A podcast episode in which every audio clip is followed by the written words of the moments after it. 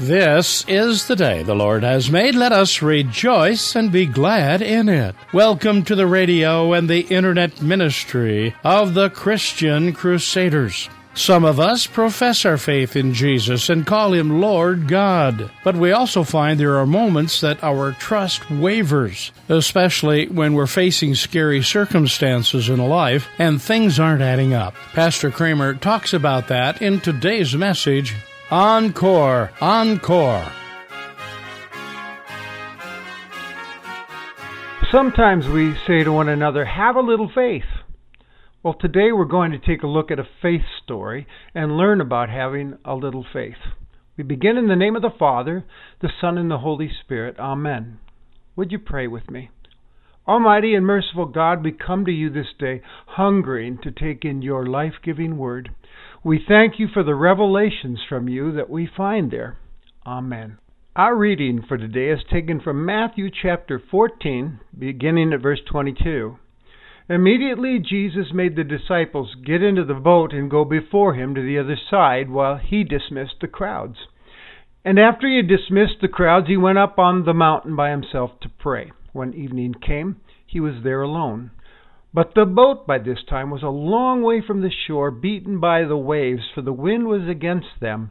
And in the fourth watch of the night he came to them, walking on the sea. But when the disciples saw him walking on the sea, they were terrified and said, It's a ghost! And they cried out in fear. But immediately Jesus spoke to them, saying, Take heart, it is I. Do not be afraid. And Peter answered him, Lord, if it's you, command me to come to you on the water. And Jesus said, Come. So Peter got out of the boat and walked on the water and came to Jesus. But when he saw the wind, he was afraid and beginning to sink. He cried out, Lord, save me. Jesus immediately reached out his hand and took hold of him, saying to him, O oh, you of little faith, why did you doubt? And when they got into the boat, the wind ceased, and those in the boat worshipped him, saying, Truly, you are the Son of God. Encore! Encore! People will sometimes shout that after witnessing a great musical performance. And if we shout loudly enough or applaud long enough, sometimes the artist will come out and play one more for us. Well, in today's story from Matthew's Gospel, we see Jesus giving his disciples an encore performance, you might say. Again, the context for the story is important. Uh, the disciples have just witnessed Jesus performing an amazing thing, feeding over 5,000 people with five loaves and two fishes. How do you top something like that? I can hear Peter say to his brother Andrew, Jesus is really something else, isn't he? I'd like to see more of this. I'm sure the crowd would have agreed with Peter that day. But after this magnificent performance of power, Jesus immediately puts his disciples into the boat, sends them on their way. Then he quickly dismisses the crowd, sending them on their way as well, before they got any big ideas like trying to make him their king who could take care of them from now on. He didn't want that. After all, he had a mission to accomplish. Jesus then goes up on the mountain to pray, to be alone with his Father for a bit. That was important to Jesus. He he needed to, that time to face every day. I think if he needed it, how can I reasonably say it's not a priority for me, that I don't need it? We all need time with the Father each day, don't we? Well, meanwhile, back in the boat now, which is very far from land, the disciples have run into trouble. A great wind blows in, and the disciples are struggling to keep the boat afloat amongst these big waves that are beating the boat around in the sea. And and it's all happening late at night. In fact, it's uh, it's pitch black out there, about three o'clock in the morning. Why is it that these things always seem worse in the dark? Well, they're exhausted and totally overwhelmed by the situation. They're fighting the winds to, to make headway, but the gale winds are winning the battle. Now they're afraid. And then to top it off, they think they're seeing ghosts uh, uh, approaching them over the water, and now they're terrified. And then they heard a familiar voice, the encouraging voice of Jesus. Take heart, it is I. Don't be afraid that it is I phrase is more than a mere identification like, hey guys, it's me. Now, these words are an awesome form of self revelation, revelation of God. The Greek words used there are ego eimi, which is the name that God used of himself in the Exodus story, in the calling of Moses into leadership, and also in Isaiah 43 as God identifies himself in a courtroom scene before his people. So Jesus is presenting himself to the disciples as the solid and saving presence of the eternal God. He's basically saying, God's here with you in this storm. It's interesting that at the beginning of Matthew, Jesus is referred to as Emmanuel, God with us. So these are really powerful words of encouragement that Jesus is giving. The question is, did the disciples get it? Well, the story goes on. Peter answers Jesus, Lord, if it is you, command me to come out to you on the water. Jesus commanded, Come, almost as if to say to Peter, I dare you. And Peter obeys Jesus. He climbs out of that boat before anyone can stop him to go to Jesus, and lo and behold, he finds himself actually walking on water with Jesus. Can you imagine how that felt? The adrenaline rush, the sense of, I think I'm having an out of body experience. Pinch me, somebody, I must be dreaming. Suddenly, though, he notices, out of the corner of his eye, this gigantic wave coming his way to just douse him, and he feels himself to be a, now in an impossible situation. What in the world was I thinking in doing this? Peter got into a panic. As he focuses on the wave coming his way, he begins to sink. His faith is wavered on the waves. He has the wherewithal, though, to cry out, Lord, save me, confessing at once his helplessness and also his hope in Jesus. Jesus immediately reached out his hand and took hold of him and pulled him up. Here we see his grace and love and mercy at work. It reminds me of an old hymn. I was sinking deep in sin, far from the peaceful shore, very deeply stained within, sinking to rise no more. But the Master of the sea heard my despairing cry, and from the waters lifted me. Now safe am I. Love lifted me, love lifted me when nothing else could help. Love lifted me. And with the wind still blowing and the waves raging around them, Jesus asked him, Oh, you of little faith, why did you doubt? It's a good question, a fair question. After all, Peter had just seen Jesus do something great previously, the feeding of the 5,000. There's both faith and doubt at work in this scene with Peter, isn't there? And before we giggle a bit at Peter's small faith, at his expense, let's be reminded that Peter's story is not so different from my story and your story when you think about it. Some of us profess our faith in Jesus and call him Lord, God, but we also find that there are moments when trust wavers sometimes when we're facing scary circumstances in life, when things aren't adding up. There's those times of sickness or the death of a spouse as we wonder, why was this person taken from me? How am I supposed to go on alone after all these years? Or there's financial hardships that come our way at times. How am I going to provide for my family now? Where are you, God? And sometimes faith wavers in the midst of obediently joining Jesus in mission. We set out to join Jesus in doing some amazing things in the world that we sense He's calling us to do, but then the winds of adversity and opposition and rejection hit, and our faith gets a bit shaken.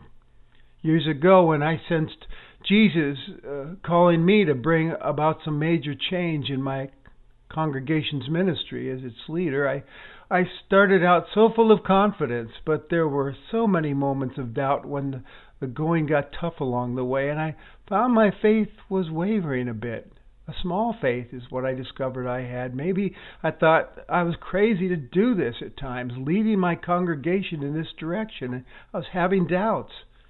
I had this sinking feeling. as Peter did. So, why does this happen? Why do we doubt? It's a fair question. Jesus is asking Peter and us as well. I mean, we might reason, after all, Peter had seen amazing things from Jesus already, great works of power, so why does he fear and doubt? But we have the advantage of knowing the Easter story, don't we? Where Jesus conquers the power of death and is vindicated by God who resurrected him. His assurance to be with us always to the end of the age is there for us. What is it about us? The doubts. Is it our sinful nature? Maybe we're questioning whether God really cares and has our best interest in mind. But when we look at the cross, the cross tells us that's not true. He laid down his life to rescue you and me. Greater love is no man than this, than he laid down his life for his friends. Still, we're a lot like Peter, aren't we? Sometimes our, our faith is so small. Yet the object of our faith continues to be so big and to show up as we cry out to Him. I like what biblical scholar Robert Smith writes about this episode. He says, to some extent, the life of the post Easter community, the church, is played out ahead of time in the experiences of the twelve disciples. Among the twelve, Peter's representative of the twelve. In this narrative on the sea, Peter stands forth not as an incomparable hero, but as an example of varied facets of the Christian community's life, all mixed and mingled in disciples of every age boldness, even rashness and obedience, fear and prayer, littleness of faith and confession. When we look at Peter, it's like looking in a mirror and seeing ourselves, and we exclaim, Hey, that's me. Well, when they got back in the boat, the wind ceased. The storm was over. Jesus has now shown himself to be Lord and Master over the wind and the waves, Lord over the sea and nature. As I said earlier, man, what an encore! Jesus has done it again. Power over the wind and the waves, as well as feeding 5,000. He is amazingly powerful. Now, in the boat, after they got back in, the disciples worship him. And they say, Truly, you are the Son of God. That's what he wants from you and me.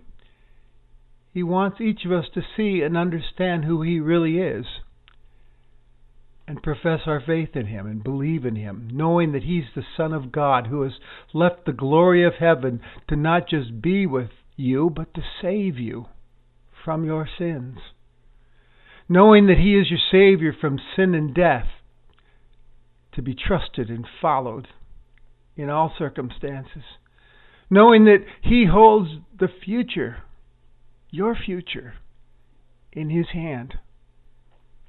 In Matthew's story of Jesus, we observe again and again friends and foes who are staggered by the weight of Christ's presence, struggling for understanding Jesus. But the disciples of Jesus who follow him progress from understanding to understanding. And today we see them ascribe to Jesus the highest name of all. Truly, you are the Son of God, they say. I find it interesting that the next time we see this exact title being used about Jesus is in a most unlikely setting. It's at the cross, after Jesus breathed his last. And these same words come from the lips of a non Jewish person. Truly, this is the Son of God. One might say, it's no great miracle there. Ah, but there is. God's rescue plan was happening. Sin was being paid for, and when seen through the eyes of faith, that's the greatest action, most powerful action of all that Jesus did. Followed by another encore, Easter morning. And that evening, as, and a week later, we hear Thomas, one of his disciples, exclaim upon seeing Jesus, My Lord and my God. See, eventually, they really got it. Oh, they continued to waver as we see and be afraid like we all do, but they really got it. And the question I have for you today is have you? Have you really got it? He came to save you and be your everlasting friend. He wants to take a walk with you. As you walk with Him through the Gospels, you can see for yourself who He really is. And we see that this Lord over the wind and the waves is a First of all, a 3 a.m. friend that we can count on. In my church, we talk about the importance of small groups and developing 3 a.m. friends that you can call on when life is overwhelming. Even if it's 3 in the morning, they'll come and be with you. Interestingly enough, Jesus came to be present with his disciples at 3 a.m. in the midst of their trouble. He's a 3 a.m. friend you can count on. God come to be with us, Emmanuel. Peter learned that as he was sinking and crying for the Lord's help. Immediately, a hand reached out and took hold of him, the hand of Jesus, and got him back in the boat. And that's good news for us. Even though our faith is small, Jesus faithfully proves himself to us over and over again until we can sing with the hymn writer Jesus, Jesus, how I trust him, how I've proved him o'er and o'er. Not only is he our, our 3 a.m. friend, he's worthy of our worship, isn't he? Notice they not only believe in Jesus, they worship him. And also notice he doesn't stop them or correct them, does he? He doesn't blush and say, Oh, stop it, you guys. I believe he smiled in response to their worship and confession of faith. He is not only worthy of our faith, he's worthy of our worship and praise as we serve and obey him as the master over our own lives. Last, we see he's someone you want to keep your eyes on as you follow him. Sometimes Jesus commands us to step out of the safety zone and security of our boat and do with his help the seemingly impossible. N.T. Wright writes in his commentary about Peter jumping out of that boat these words There are many times that Jesus asks us to do what seems impossible. How can we even begin to do the tasks that He's called us to? How can we even think of doing without that sin which we're being asked to give up? How can we really suppose we might be able to develop a serious habit of prayer when we're so frantic and disorganized? How can we really afford to be that generous with our money when the economy looks so bad? Seems like a risky idea. That sounds familiar, doesn't it? Little faith. Wright then goes on to say, Of course, if like Peter we look at the waves being lashed by the wind, we'll conclude that it is impossible. So, what we are called to do, it's so basic and obvious, but so hard to put into practice, is to keep our eyes fixed on Jesus and our ears open for His encouragement, even if it does contain some rebuke for us as well. And our wills and hearts must be ready to do what He says, even if it seems crazy at the time. So there you have it. What a story. What an encore. He's ready to do more encores in your life, friend.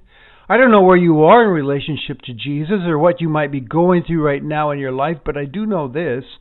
As you turn your eyes to Him and cry out, Lord, I need you, help me, He will not turn you away. He loves you.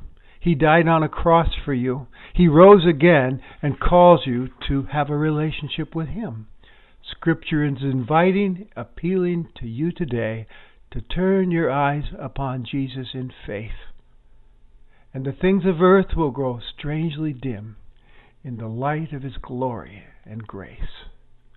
Now, as you go on your way, may Christ go with you. May He go before you to show you the way, behind you to encourage you, beside you to befriend you, above you to watch over, and within you to give you His peace. Amen. You've been worshiping with the ministry of the Christian Crusaders. Christian Crusaders continues to be of vital importance to the spiritual needs of many who listen. We ask you to help make this program possible through your prayers and financial considerations. Address your gifts to Christian Crusaders, 7401 University Avenue, Cedar Falls, Iowa, 50613. Our toll free phone number is 1 888 my Faith. In the Cedar Falls, Waterloo, Iowa area, dial 277 0924 or visit us on the internet at ChristianCrusaders.org.